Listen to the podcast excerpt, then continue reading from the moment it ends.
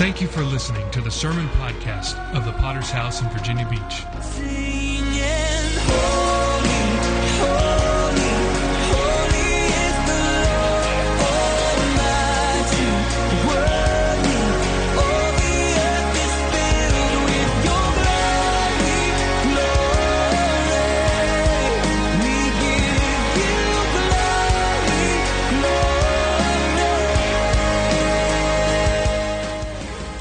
Local church with a worldwide vision for winning souls, making disciples, and planting churches.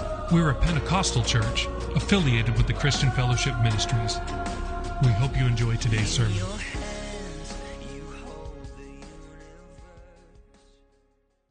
So don't mind me. I'm kind of running on fumes tonight.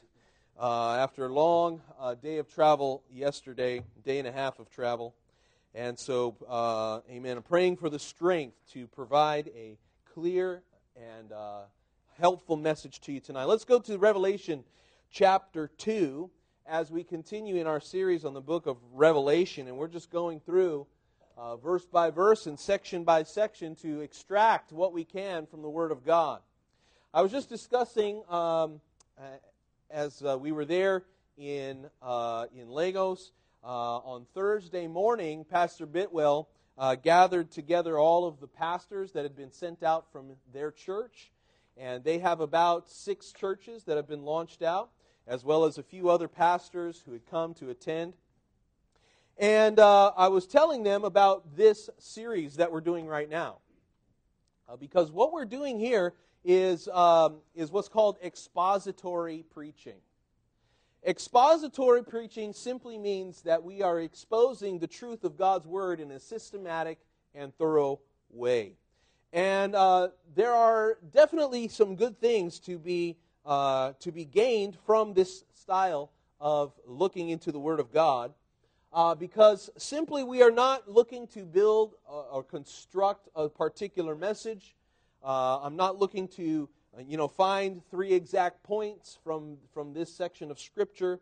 Uh, what we're simply trying to do is to read the Word of God and to understand it and to uh, apply it to our lives. And that's what we're going to do here tonight in Revelation chapter 2, beginning with verse 18. So far, we've been looking at this book of Revelation. We saw in the first chapter an introduction uh, to the author of this book, the Apostle John, and also to, uh, we, we learned that the book of Revelation is somehow an autobiography of the Lord Jesus Christ. It is Him writing about Himself. And this is ultimately a good practice, right? If you want to know your Savior, the book of Revelation is a great place to turn so that we can learn about his character, learn about who he is, learn about how he thinks and what he values. And so tonight, uh, uh, the first uh, the first chapter is kind of an introduction. The second chapter, we begin reading some letters that Jesus wanted to write to the local churches of the day, the seven churches of Revelation. And so far, we've seen three of them. We've seen the church in Ephesus, which was perhaps the oldest church. And uh, we've got a, a, map up there of the different churches where these were written. And so, as you can tell, uh, if the first church is Ephesus, the second church is Smyrna. Uh, Pergamos, we saw the last time we were together. And so today we're looking at the letter to the church of Thyatira. And this is this would have been known in the day as a familiar route. There was a road that would connect all of these seven churches because they were seven prominent cities of the day. We are reading these in the order that if you were a mail delivery boy and you uh, had the route to go to each city, this is the same route that you would follow, beginning in Ephesus as you come in from the coast and going around uh, Asia Minor as we travel in almost a circle shape. And so uh, the, the, the, church in Ephesus was perhaps the oldest of all of these churches. Uh, they were busy for the Lord, but as we remember, they had forgotten something very important. They had forgotten their first love. We saw in Smyrna, the church was, there was a persecuted church. And we read about Christ's attention that he still had for them. In Pergamos, last time we saw, uh, it was a compromising church, a church that was set up in a city where Satan had his own throne there. Uh, the church had allowed Satan's presence to continue and called them to repent. Today we want to continue by looking at the church in Thyatira. And the title that is given to this church is not uh, something that is to be desired. In my Bible, it says right there above verse 18, it is called the corrupt church. And I want to, uh, I want to ask you to read along with me tonight as we look at this fourth church in the book of Revelation, uh, beginning with verse 18. Join with me tonight. It says, To the angel of the church in Thyatira, write, These things says the Son of God, who has eyes like a flame of fire, and his feet like fine brass. I know your works, I know your love, your service, faith, and your patience. And as for your works, the last are more than the first. So here is a condemnation, uh, uh, sorry, a, a commendation. He's encouraging them. And now, as the pattern has, we've seen it in other letters, now he begins to turn and give them some corrections. Look at verse 20. Nevertheless, I have a few things against you, because you allow that woman Jezebel who calls herself a prophetess, to teach and seduce my servants to commit sexual immorality and eat things sacrificed to idols. I gave her time to repent of her sexual immorality, and she did not repent. Indeed, I will cast her. Now remember who's speaking here. This is Jesus speaking. The same Jesus who, uh, who preached grace, mercy, and forgiveness Indeed, I will cast her into a sick bed, and those who commit adultery with her into great tribulation, unless they repent of their deeds. I will kill her children with death, and all the churches shall know that I am he who searches the minds and hearts. And I will give to each one of you according to your works. Now I say to you and to the rest in Thyatira, as many as do not have this doctrine, who have not known the depths of Satan, as they say, I will put on you no other burden. But hold fast what you have till I come. It's almost the same word in the Greek there, hold fast, as what we looked at this morning, to stand fast. Verse 26 And he who overcomes and keeps my works until the end, to him I will give power over the nations. He shall rule them with a rod of iron they shall be dashed to pieces like the potter's vessels, as I also have received from my Father. And I will give him the morning star. He who has an ear, let him hear what the Spirit says to the churches. Let's pray tonight as we, uh, as we look at the church of Thyatira. Father, we come by the blood of Jesus. Once again, we thank you for your Spirit. We thank you for your word. We thank you for this book of Revelation. I pray that you would bless this time of study together as we seek to understand your word and more about it tonight, how it applies to our lives here in 2019. God, let us be about the Father's business tonight. We thank you for your grace and mercy in Jesus' name. Amen. Let me begin tonight by giving you some history about the city of Thyatira and why the things that Jesus says to them are so interesting. First of all, we see that Thyatira is located about 40 miles to the east, southeast of the last city, Pergamos.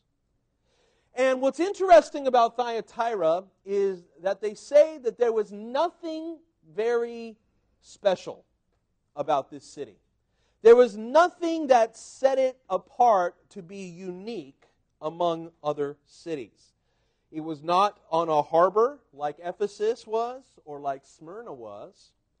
Uh, it was not located up on top of a hill like Pergamos was, but uh, Thyatira was in the middle of a valley. It was a city that was located on the route between two other cities. Hey, Hannah, I need you to be quiet on the front row up here. Kind of distracting everybody.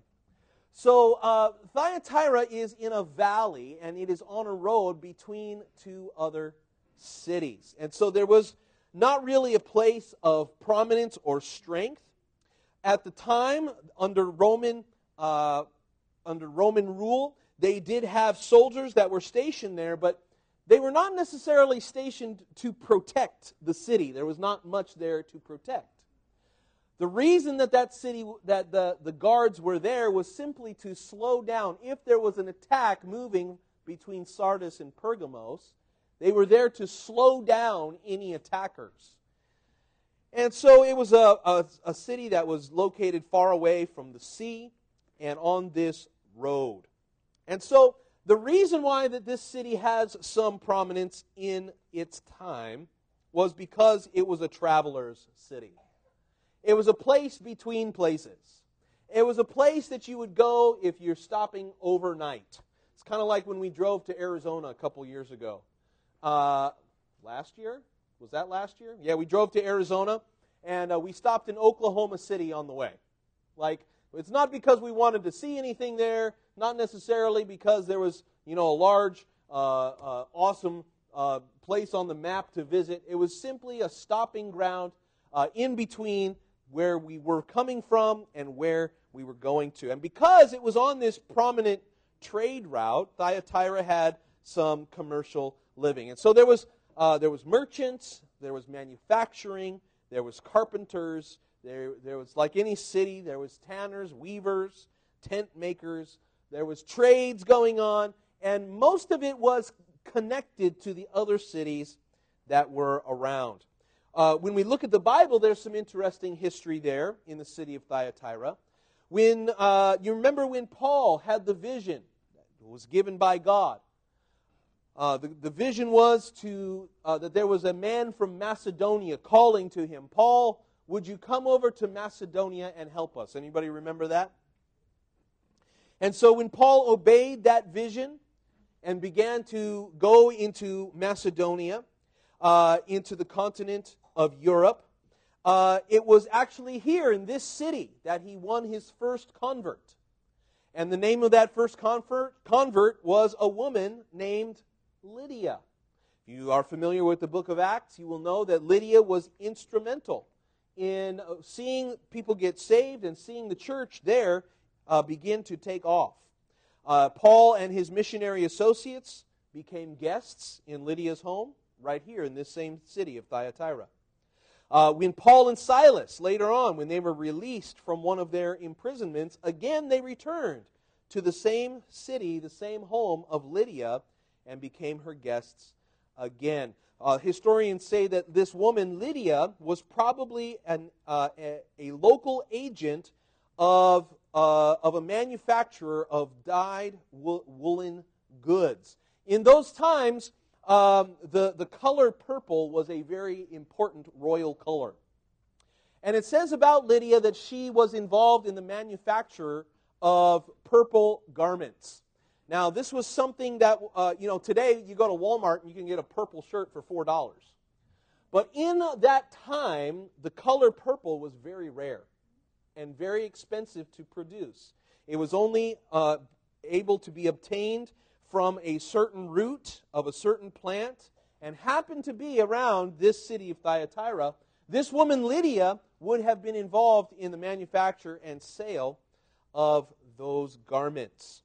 And so, uh, a couple other things to note before we uh, before we continue. And listen, this, this is important stuff to learn because it gives us understanding about what Jesus says. So hold on with me while we build this foundation tonight. Uh, a couple notable things about Thyatira, uh, according to the religious perspective.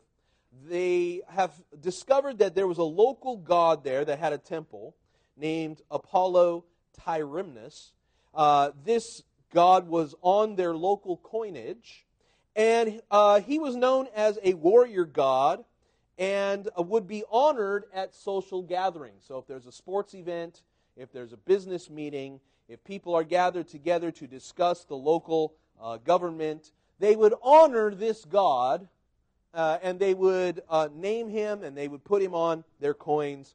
And it seems that he was somehow linked with Apollo, who is known as the Greek god of the sun, who was the son of the Greek god Zeus. And so there's a lot of stuff going on here. So uh, Tyrimnos and, and uh, uh, was, was linked with Apollo, who's linked with Zeus.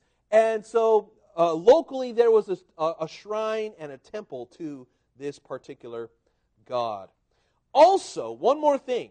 There was in the city of Thyatira something, uh, something very interesting. There was a shrine that was set up specifically for fortune telling. And this fortune telling happened through an oracle, a female oracle of the local god. And her name uh, would, or the title of her, of her role would be a Sambath, which is uh, another word for a prophetess. So, in other words, with all that background information, it's interesting what Jesus says to this city. Listen to what he says. These are the words of the Son of God. This is verse 18. Who has eyes like the flame of fire and his feet like fine brass. Now remember, Jesus is speaking here and he is giving himself a title that is important for the people of Thyatira. He has identified himself differently to each church, as we have seen. When Jesus spoke to the church in Ephesus, let me turn the page back so I can show you what it says there. Come on, thin pages. There we go. To the church in Ephesus, these things who, says he who holds the seven stars in his right hand, who walks in the midst of the seven golden lampstands. That's his identification for that church. To the persecuted church in Smyrna, he says, These things says the first and the last, who was dead and came to life. To the church in Pergamos, these things says he who has a sharp two edged sword. So, in each way, in each church, he is identifying himself in a way that is designed to help them and to minister to them. What does this tell us about Jesus? It tells us that he will identify himself to you on an individual level to according to your need. Here's what's cool about Jesus. If you're going through a hard time, he will come to you and say, "Hey, I am the one who can help you in hard times." If you are uh, having struggle with temptation, Jesus will come and reveal himself to you as one who can help you overcome temptation. And so, in the same way, uh, Jesus, the way that he identifies himself to this church has to do exactly with what they're going through at this moment. Listen to what he said. These things says the Son of God, who has eyes like a flame of fire, and his feet like fine brass. So there's three main things about this description. First of all, he is he calls himself here the Son of God. Now that's unique because normally when Jesus is speaking about himself, he uses a different title. He says, Son of Man. Normally, when he is identifying himself as he's preaching, especially in the gospel accounts, he calls himself the Son of Man. Now, this is a reference going back to Ezekiel. This is about a prophecy. This is, uh, this is Jesus claiming his messianic claim to the throne. He is identifying himself as the one that the Old Testament spoke of, the one who would come and save the people from their sins. But here, he doesn't say Son of Man. Here he says the Son of God. This means, of course, that he is stressing not just his humanity, but his deity. By using this title, Jesus is setting himself against the other gods that the people would have been used to seeing in those places. Secondly, he says, uh, the one who has eyes like a flame of fire. I just want you to try to picture that for a moment.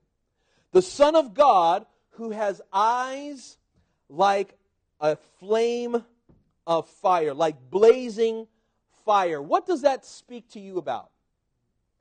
What does it, uh, what does it, what would it mean for you to stare into the face of one who has eyes like a flaming fire? I'll tell you one thing those eyes will pierce through your soul. Have you ever known someone that you, when, you, when they look at you, it feels like they're staring right into your soul? For me, that person is Pastor Campbell. I can remember when I was new in the church and there was still a whole lot of mess happening in my life. And Pastor Campbell, he likes to stand uh, right by the front door as people are coming in for church on Sunday morning. And I'd come in the door and I'd see him standing there. He'd say, Hello, Adam. And it felt like his dark blue eyes were piercing through my very soul. And uh, really, he's just there shaking hands and saying hello. But the problem was, God was using uh, Pastor Campbell to uh, to make me feel like I need. I mean, I would go. I, I would even feel so weird about it that I would go around the other side and go into the secondary entrance because I didn't want those eyes to stare at me. The problem was not Pastor Campbell. The problem was me feeling guilty for my sins. Couldn't you imagine if, if God can, uh, uh, can do that through Pastor Campbell? What about the very Son of God? What about the God, Jesus, who has eyes like a blazing fire? Have you ever tried to look at the sun? Don't do it. You're going to hurt yourself. That's the blazing, burning fire that can pierce through all of our lies, all of our facades, all of our disguises, all of the things that, all of our pretending tonight. The, the eyes of Christ that are blazing bright with fire can penetrate through the darkness of sin and expose our falsehood. Can I remind you of something tonight? There are no secrets with Jesus. You might be able to keep a secret from me, from your wife, or from your husband. You might be able to keep a secret from your children or from your parents. But there are no secrets with Jesus. He has eyes that shine like a burning fire, that cut through all the noise, cut through all of the excuses that you've made for yourself. Hello. When he's looking at the church in Thyatira, he says, Yes, I know there's a lot of noise around you, there's a lot of stuff happening, but I have eyes like a burning fire that can see through. He knows it all. He knows the good things that you've done. He knows the extra money that you've helped other people with. He also knows when you've shorted people. He knows the time that you've spent in prayer and the time you've spent on your bed. He knows the time that you, uh, that you spoke words of encouragement. He also knows the time you cussed out the driver that cut you off. He knows the harmful things that you've done and the helpful things that you've done. They say that character is how you behave when no one else is watching. The truth is tonight, someone is always watching. The burning, blazing eyes of Jesus Christ that look out from heaven and can see through everything in our lives. Now, uh, the last thing that is mentioned in his self title here Son of God, eyes like a flame of fire, and then it says about his feet something interesting. His feet are like fine brass. Everybody say fine brass. They are like fine or burnished bronze. What is, uh, what, what, why is that important? What is Jesus trying to communicate when it says that his feet are like fine brass? Well, it tells us is, is brass harder or softer than a normal foot? Harder, that's right. And so, if you wanted to destroy something with your feet, would it be better to have normal human feet or feet like brass? If there was a snake in your grass slithering across your yard, would you rather have normal human feet or feet like fine brass? That's right. You would rather have feet like fine. This is like Iron Man territory, right? What Jesus is saying is that my feet have the power to stomp out wickedness. See, both are needed. He has feet like burnished or fine brass, which can trample sin underfoot and severely punish things that are going wrong. And so Thyatira, as it's presented to us here in the scripture, is the most corrupt of the seven churches. So when Jesus is talking about his feet of fine brass, he is saying, listen, guys, you don't want to mess with me. Because I have the power to stomp out unrighteousness. I've said it many times, but you need to hear it. I need to hear it. You don't want to get in a fight with God because you're going to lose. He is undefeated. When I was there on the airplane, you know, man, you get so bored on an airplane and they have that screen right in front of your face and all these movies. So I'm, I'm trying not to watch movies because, uh, you know, I'm just trying to, to keep my mind straight. But the guy next to me, he's watching uh, some new Rocky movie that came out. And Sylvester, Sylvester Stallone. You know, all those, all those boxing movies, they're all the same.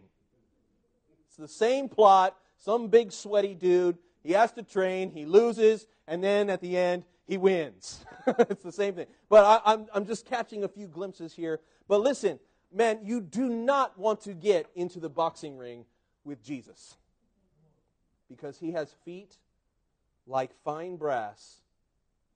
He is the undefeated champion of all time.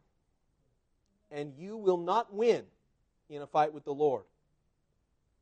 So one of the uh, one of the things that the city was known for, Thyatira, it's interesting. The city was known for producing brass armor. In fact, I, I was as I was researching this city, I found the coin that showed uh, a a local um, uh, brass smith that he was crafting this armor on a kind of like with a hammer and an anvil, and he was he was making a helmet that he was going to give to a, a Roman soldier. So the city was had some knowledge about making fine brass, had some understanding of what brass could do if the right person had it. So Jesus presents himself to this city as the one true Son of God who comes with eyes like fire, discerning right and wrong, and comes with the ability to judge unrighteousness. That's what that description means. Son of God, eyes like a burning fire, and feet like fine brass. Now, with that introduction that Jesus gives for himself, he begins to, uh, to, to speak about the, the church there in Thyatira. So, as he has done and as the pattern continues, he first commends them. Aren't you glad that Jesus starts with the good news? I've got good news and I've got bad news. Let's start with the good news. First of all, he says, I know your deeds, your love and faith, your service and perseverance, that you are doing more than you did at first. So, first he says, I know your love. Again, this is the agape, the same word that describes the love that Jesus has for the church, the self sacrificial love. It's obvious here that the church in Thyatira does have evidence of God moving in their midst. It's the, the love that is more than just human love, but can only be deposited by Christ Himself and supported by the Holy Spirit. This is the kind of love that was missing from the church in Ephesus. They had lost their first love, but it was here, evident in the church of Thyatira. Secondly, he commends their faith. Faith is more than just the empty belief in God. Uh, even the demons believe. But the faith that is described here is the faith that is more better described by faithfulness. He knows that these people have been there for a while that it's not easy for them, so they are uh, exercising their faith to continue. They're growing in their faith, they're persevering. He mentions also their service. I know your works, your love, your service. St. Augustine said, What does love look like?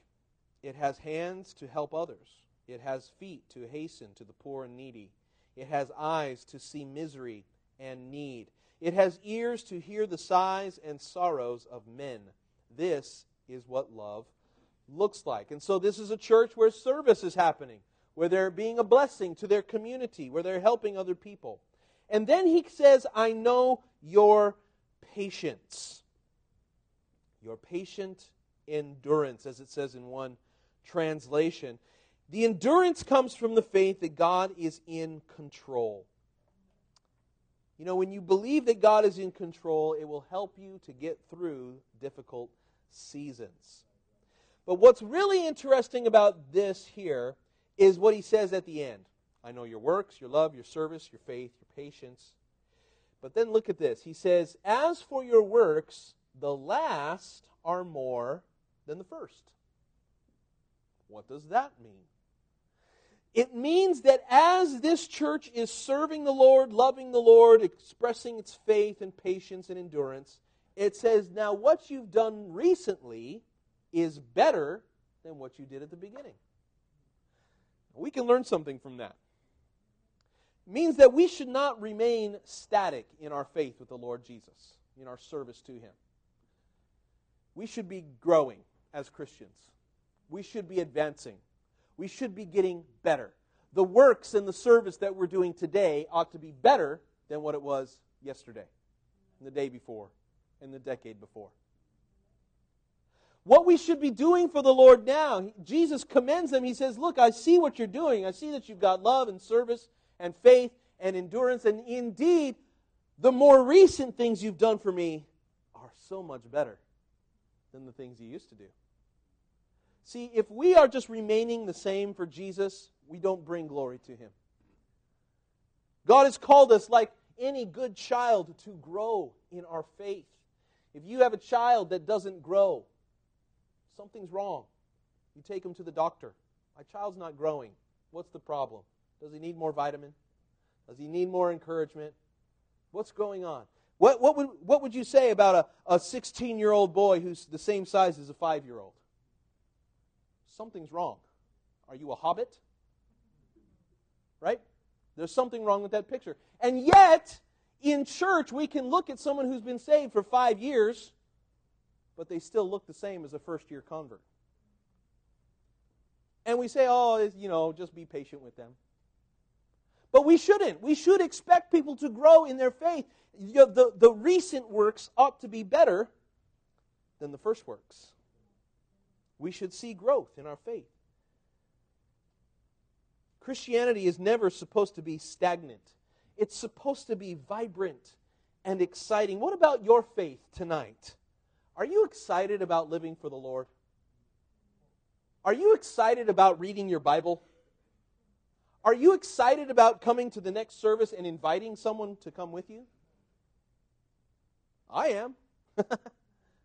I'm excited. You know why? Because, man, I just saw God do miracles. I don't know if anybody saw my uh, post that I put on there. Last time we were in Lagos, last year in October, with the, the, the three ladies that came with me, um, there was a, a, a, little baby girl, um, not baby, she's maybe four years old when we were there. And um, and the, the parents brought her to church during that time when I was preaching. And this little, this little four year old girl had never spoken a word in her whole life. So obviously, the parents are concerned, not sure. Is there some kind of mental problem? Is there some kind of physical problem? You know, it's Lagos, Nigeria. They don't have access to medicine and technology like we have here. So they're just believing God, man. When you don't have doctors, when you don't have nurses, when you don't have hospitals, you got to believe Jesus. And so they bring this little four year old girl to the church. I'm preaching there one night, and they bring her up, and I can remember it while, I, while we were there, and we just simply prayed for her. It's nothing fancy. You know, I didn't command legions of demons. You know, I just prayed for her. What do I do? And uh, what was amazing was that this little girl, after that night, she began to speak for the very first time.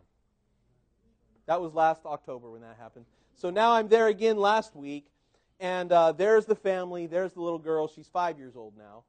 And they bring her up to me, took a picture. It was a very special thing. They, they were laughing. They were so happy. They said, Thank you, Pastor. Thank you for praying for her because she's speaking so much now that we want her to be more quiet.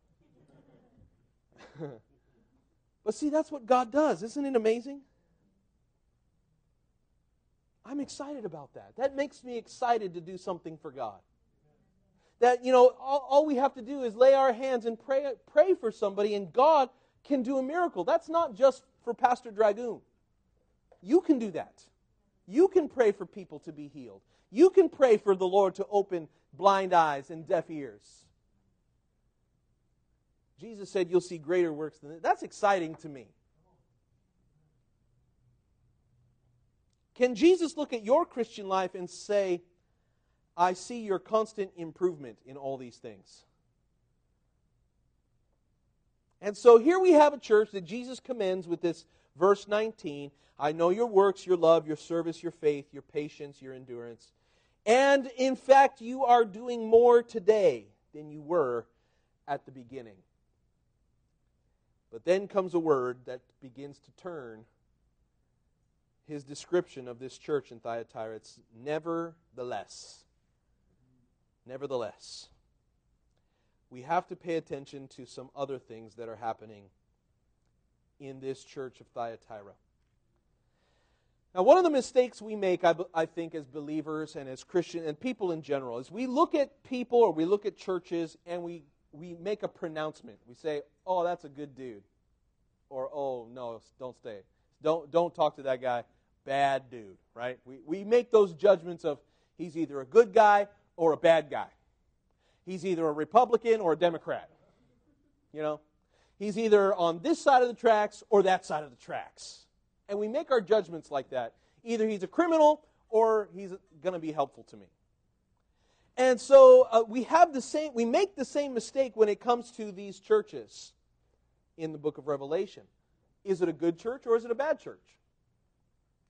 And the honest truth of that is you can't just say it's a good church or it's a bad church. In every good church, there are some bad things happening. And in every bad church, there are probably a few good things happening too. That's true of individuals too. You can't look at Abraham and say, man, Abraham, that was a great guy. Father of our faith, yes. Wonderful example, yes. But even in the life of Abraham, there was some, some bad stuff going on, right? Or you think about David, the David who conquered so many cities and won so many victories and uh, built the kingdom of Israel and did all manner of victories. And we say, David, man, great king of Israel. And indeed he was. At the same time, if you take his whole life, you can also see sometimes that he made epic failures. He sinned with Bathsheba. He murdered a man to cover it up. Right? And so you can't just say, good dude. There is, a, there is in every person and in every church, there are things to be commended and there are things to be corrected. I want you to realize that about yourself tonight. Because in our own lives, yes, we want to defend ourselves and say, man, you know, I, I'm better than I was yesterday. I hope you can say that tonight. It doesn't mean that you're finished yet. There are things to be commended, and there are things that need correction. And we see that is also true here in Thyatira. Nevertheless, verse 20, I have a few things against you. I have a few things against you. So let's see what Jesus has to correct. Number one, we see that they were allowing the ministry in the church of a wicked person. You allow the woman Jezebel, who calls herself a prophetess, to teach and seduce my servants to commit sexual immorality and to eat things sacrificed to idols. It seems like, according to the description of Jesus, that there's one person causing a whole bu- bunch of problems in the church a woman. Now, I don't think that her real name was Jezebel. I think that that Jesus is using the name Jezebel to remind his, his, those who would read this letter of the wicked queen of King Ahab in the Old Testament. It's kind of like if uh, you know if there was someone stealing from the church, and I would stand up on Sunday morning and I would say, "There's a Judas in the church." Doesn't mean that somebody is here named Judas. It means that uh, he is identifying them with their sin that there was a prophetess in their midst who was being allowed to teach and to preach in the church. Because here this name jezebel is kind of a it's a unique name in the book of revelation. It's not a greek name. It's not a latin name. It's a jewish name. And no jewish family would ever have named their child jezebel. And so jesus is using this name as a title to describe the sin that she is committing in their midst uh, Jesus told the church that there's he knew there was a woman in their midst who was causing great problems. It doesn't mean that all women cause problems. Women are a great blessing to every church. but when this particular woman began to rise up and teach some things that were causing great problems, Jesus had to call it out. Apparently, this woman uh, was teaching in their church and she had become a very dominant and prominent leader. They, we can, uh, we, can, uh, we can be reminded just for a moment that Jezebel of the Old Testament was, a, was an incredibly wicked person. That she led the people of Israel to worship in Baal and Ashtaroth and fertility deities, and she was responsible for bringing in the worship of pagan gods. She was responsible for bringing in temple prostitutes, both male and female, associated with the Baal worship. See, Jezebel didn't really have a problem with the temple of the living God, the true God. The problem was that she didn't think that Jehovah God should, should be the only God. She said, let's bring in a few other gods. We can party together. We can have a good time together with these, all these other gods. How many know tonight that God doesn't share his throne with anybody. God is an exclusive God. The Old Testament tells us that he is a jealous God. That he will demand exclusivity in our lives. And so when Jesus begins to identify this false teacher as a Jezebel, he is saying that this person, whatever they were teaching and preaching, the effect was the same. It was causing the church of Thyatira to have divided loyalties. And let me tell you what it was divided to. As I mentioned at the beginning, this city was a large trading center. And as such, it would have a number of large organizations that would be something like modern day labor unions. Have you ever had to be part of a labor union? You know, they take your dues out of your paycheck. Uh, hopefully, you haven't. Uh, in Virginia, they, they don't have many labor unions. But in other places, this is a big deal. To be part of a labor union, it means that they can organize for you and negotiate for you, various things like that. So there, there was something like that in the city of Thyatira. It was a strong union town. And so what happens is, if you're part of one of these labor unions, there are some benefits to that. It means economic stability. It means that if you lose your job one day, this union is going to help you find a job at another place. It's going to help train you if you have need to get more skills or something. And so the, the but the problem with these labor unions at the time was that not only were they involved in uh, in helping people with their jobs, but it was also connected to some of the pagan worship. So, in other words, every time they would gather together for a labor union meeting, it would involve the worship of these other gods that I told you about in the city. Hey, everybody, let's come and take a collection for the false god. Let's, uh, let's have a little party here uh, that's going to start and end with some temple prostitutes. And so think of what that would mean for some of the people in the church here in Thyatira.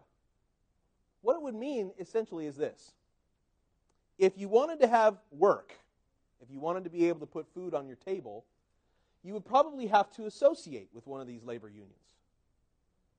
But to associate with one of those unions, it means you'd probably have to compromise your Christian faith. Oh, it's a good thing we don't have to deal with that anymore in 2019. The members of the church were torn between making a living on one hand and worshiping false gods on the other hand. See, we face similar problems in our Christianity today, don't we? See, if they would have spoken out against the practices, it means that they would risk a paycheck or even persecution. So, in order to involve themselves in the economics of the day, they would have to compromise their basic moral and ethical standards. This is a difficult decision to navigate, and we still have to make it today. Have you ever had to uh, been in the place where you had to make a decision whether to work on Sunday or whether to worship the Lord in church? That's a difficult decision to make sometimes, especially when they're paying double time. Maybe have you ever come to a decision? Uh, you know, if I could just fiddle with a few numbers on my tax return, it would give me an extra thousand dollars. Oh, who's going to watch anyway? How about Jesus with his blazing eyes of fire? See, the, the, the, the, decision that these church people in Thyatira was very similar. They had to make a choice. And so, the, where Jezebel, this woman teacher, fits into this, uh, into this is that she would stand up in their midst on a Sunday morning and she would begin to make prophecies saying things like, It's okay. The Lord has spoken to me it's okay for us to compromise our values so that we can make a buck. That's what was happening in Thyatira. This false teacher was standing up and she was saying that the Lord had spoken to her to encourage God's people to be compromised. You know, I've seen teachers on TV and radio who've said, The Lord spoke to me to buy a new Gulfstream jet so I can preach the gospel. So I need you to send in your $100 love offering and pledge $1,000 within the next six months so I can buy a $55 million jet. That's a Jezebel. The Lord did not speak that to you, brother. It might have been a spirit, but it wasn't the Holy Spirit. What was happening in Thyatira still happens in the church today. There are false teachers and false leaders who stand up and say, Thus says the Lord, and then begin to speak blasphemy, leading people to sin. That's why Jesus confronts this. That's why Jesus calls this a corrupt church, and he says this is why he needs feet like fine brass. We cannot treat this with kid gloves. This has to be judged strictly. So this Jezebel was standing up and calling on the Christians in Thyatira to be unholy in their character and impure in their activity. It's all right. It's okay. Just, you know, just go along with what they're telling you because at the end of the day, guess what? You're going to give a paycheck. You're going to get a paycheck, and out of that, you can give me a portion since I'm a prophetess. Her philosophy was business belongs at the workplace, and Christianity belongs at the church, and don't mix them up. There are politicians today who want to destroy Christians living in the public space. Have you seen the persecution of Chick fil A recently?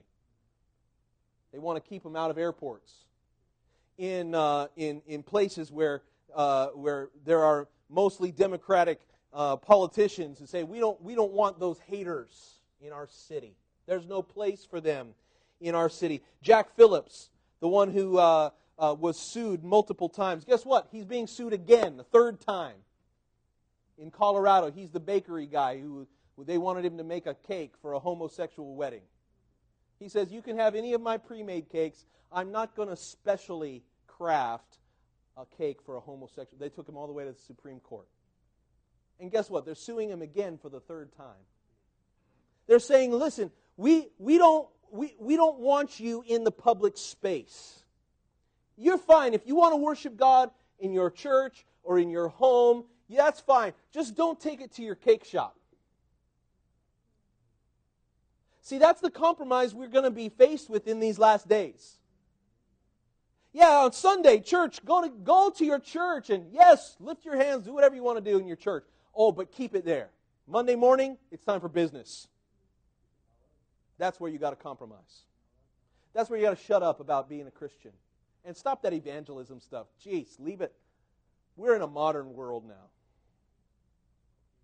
This is what the prophetess was teaching in the church. This mentality embraces the world. There are some churches that approve wholeheartedly of allowing homosexuals to be in their church unrepentant. Listen, we invite everyone. We welcome everyone as you are. But listen, Jesus loves you enough that he doesn't want you to stay the same. God can forgive any kind of sin, any kind of immorality. But if you are unrepentant, if you are not changing, if you're not growing in the grace and knowledge of the Lord Jesus Christ, then you'll not remain in this church. There are many who do not discipline their members, many churches, many pastors who ignore when people are living together unmarried. Oh, they're, but they're tithing, just leave them alone. This is what the prophetess Jezebel would be teaching and preaching. But I want you to notice it's not Jezebel that Jesus condemns in this letter. Who is it that he is condemning? He is condemning the church for allowing her to continue.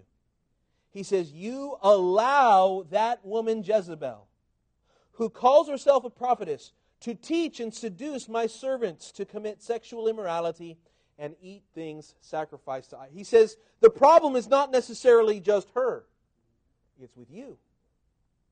It's the leadership, it's the members of the church who just say, Oh, yeah, just let her teach.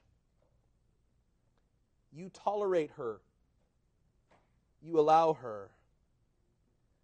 It was allowing this false teacher to influence them and be led by them. Thyatira was probably a small church, like we are. A thriving church, indeed. They were, they were doing some good things, filled with love and faithfulness. But they had become rotten in the core, like an apple with a worm in the middle. Looked good and shiny on the outside. As soon as you take a bite, there's filth under the surface because they were allowing false doctrine to lead them to wickedness. This false doctrine led them to do wicked things. Did you see what it said? Leading my servants to commit sexual immorality and eat things sacrificed to idols. These are the two very things that, that, uh, that they had, uh, that they had um, not allowed for Gentile believers. When you read the, the book of Acts, but here's this prophetess saying, Oh, don't worry about all that. It's okay. God understands. The Lord has spoken to me. I have a new revelation. You better be careful if you ever hear a preacher say that. I have something new that you've never heard before. Can I remind you, I am not going to come to this pulpit and tell you something new I've never heard before. I'm going to tell you the old things that we need to hear, not any new things. The new things are usually the, the harmful things. She had convinced them that she knew God's will. And how can you argue with someone like I heard a story about a church that needed to buy some new carpet. And so there was two ladies uh, who went to the carpet store and they brought back patterns uh, to recommend to the church board and they were going to make a decision which pattern to use. And so uh, there was one lady who seemed to be more charismatic than the other lady. And looking at the two uh, choices of the carpet, she, uh, she introduced it like this. She said, This is the carpet that the Lord instructed me to choose. How do you argue with that? The Lord instructed you to choose the carpet for the church? And so when the time came to vote for the carpet, guess what? Which one they voted for? It was the one. Who's going to argue with you if you say God spoke to you? Can I tell you tonight, this is why the sin of blasphemy, the, the, the one of the commandments was, you shall not, um, you shall not bear false witness. This is not just about telling lies. This is about saying, the Lord spoke to me when the Lord didn't really speak to you. Consequences were grave. Here's this prophet is standing up to say, the Lord spoke to me that all of this activity, it's just fine. Ah, no big deal. And by teaching these things, she's leading the church into sexual immorality and the eating of food sacrificed to idols. And so we're going to close tonight. This Jezebel at Thyatira was leading Christians into sinful practice, and she was claiming to have special revelation and knowledge from God. But at the end of the day, it was not from God. I just want you to notice a couple things as we close. Verse 21 says, I gave her time to repent of her sexual immorality, and she did not repent. Aren't you glad? I find hope in that verse. That God even gave this wicked Jezebel time to repent. He, he could have, and he would have been right to stomp her out on the first try. But he didn't. He said, I gave her time to repent. Can I tell you, God still gives us time to repent, even of the worst filth, even of the worst kinds of sins. There's hope there. But the problem was she did not repent, like Pharaoh, who hardened his heart against the Lord. She did not repent. And as a result, verse 22, Jesus begins to tell what's going to happen to her. I will cast her into a sick bed. Many scholars believe that that is connected to, uh, to the sexual immorality, that she probably picked up some kind of disease, which put her into a sick bed. And all those who commit adultery with her into great tribulation. He says, not only the teacher, but those who are being taught are going to be in a great tribulation. And then Jesus says here, verse 22, unless they repent, there's still hope for them. Unless they repent of their deeds. Continuing, he says, I will kill her children with death. The result of the judgment and the discipline within the church is that wickedness will die. But look at the look at the greater result. The churches shall know that I am he who searches the minds and the hearts. The result is that a church is purified. Can I tell you that Jesus would rather have a small and pure church than to have a large and immoral church? Jesus would rather have a small, healthy church than a large, unhealthy church. He would rather have 12 disciples who follow him through everything than to have 20,000 eating fish sandwiches and who turn on him the next day. And I ask, which one are you tonight? Which one are we? He says, I will strike their children dead.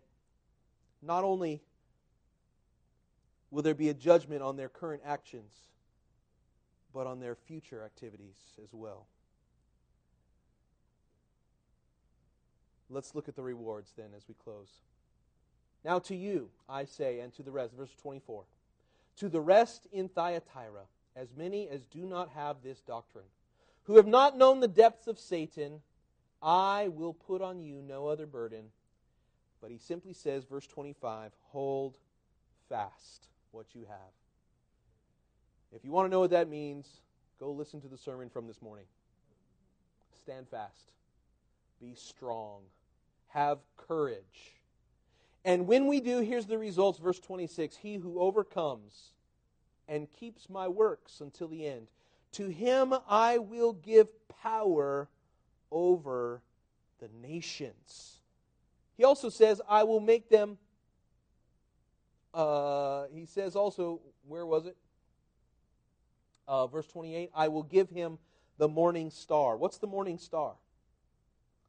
The morning star is uh, a way of describing the planet Venus, which is the brightest star in the sky and is often the precursor to the new day. If you look in Revelation 22, verse 16, the morning star is connected with Christ himself, is the star that appears just before the dawn when the night is darkest. And so, the church, if we will endure false teaching and we will remain pure and we will continue to do what's right, Jesus says, I will make you like the morning star. that when it seems darkest, when the culture seems the most wicked, you will be the one shining bright. And you'll be the one leading the way for the coming of a new day when Christ returns. I love that tonight. Christ says, when we will live for Him, when we will hold fast, that we will have the morning star. So, what about us tonight? We've learned here in this letter that we should be Christians, not just in church on Sunday, but in every day of our lives. That His truth should guide our choices and our decisions that we make in a wicked culture. We cannot allow ourselves to follow the teaching of Jezebels that may pop up in the church from time to time. Instead, we ought to be the morning star, the one that shows up just before the dawn. When it seems dark, when it seems like it can't get any worse, the church is supposed to be the star that shines brightest as we proclaim the coming of the Lord Jesus Christ. My call to you tonight, my encouragement, is to shine like the morning star. In whatever you do, let your, let your light not be hidden under a basket. Let's be the salt and the light in this generation, as Christ encouraged the church in Thyatira to be also. Let's bow our heads tonight and close our eyes as we bring the service to an end. And I thank you for your patience as we as we learn so many things about this church in Thyatira. And for just a moment tonight, I want to take the opportunity to invite you to know this Jesus, the one who wrote this whole letter. Every word, every letter that I read tonight was written in red ink, which means it comes directly from the Lord Jesus Christ Himself. Which means tonight it carries even more weight and power.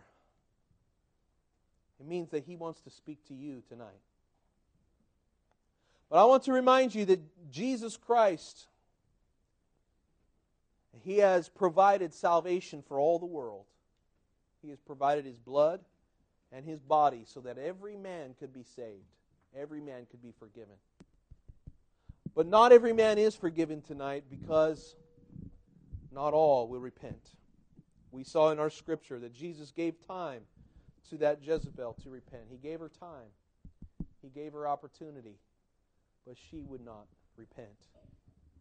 And I wonder tonight if there's someone here like that. Jesus is giving you time. He is showing His grace and mercy. He has warned you, He has led you, He has spoken to you. And He says, Now is your time to turn.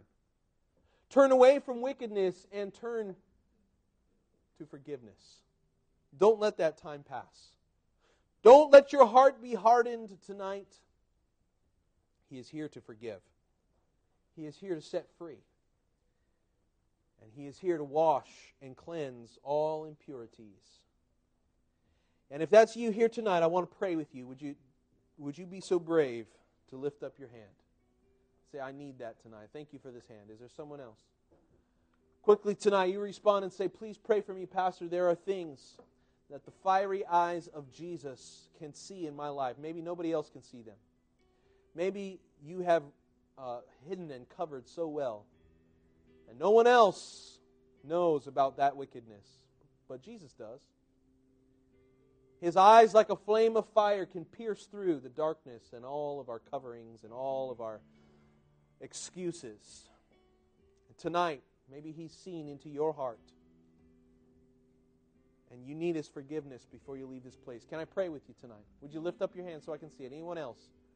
With this one honest heart tonight, backslidden, you don't know God, you're not living for Him, your heart is cold tonight, would you respond to this call?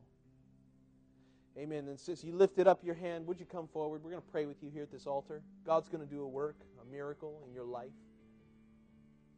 And tonight, as we contemplate all of these things that we've heard, that we've read, there are so many good lessons in this letter to Thyatira. Have any of them applied to you? Say, no, no, Pastor, you know, I'm already a professional Christian. I don't need to hear any of that. if you would have a sensitive heart tonight, if you would have an open ear to what the Spirit says, my prayer and my conviction is that there's something here for all of us in these words.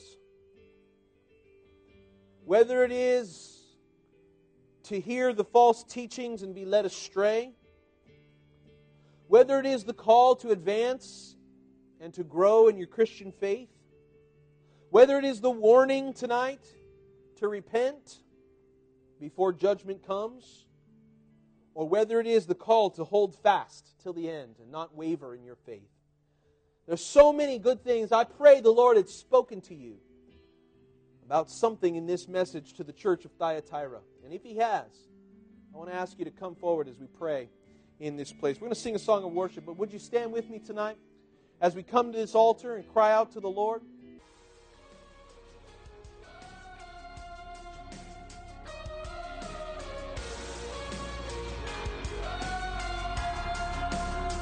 We thank you again for listening.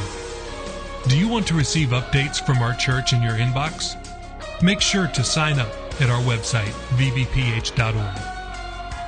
If this message has been a blessing to you, would you consider supporting our ministry with a generous donation? Please visit our website at vbph.org and scroll down to find the Give button at the bottom of the page. We would be so grateful for your support. Until next time, love God and love people.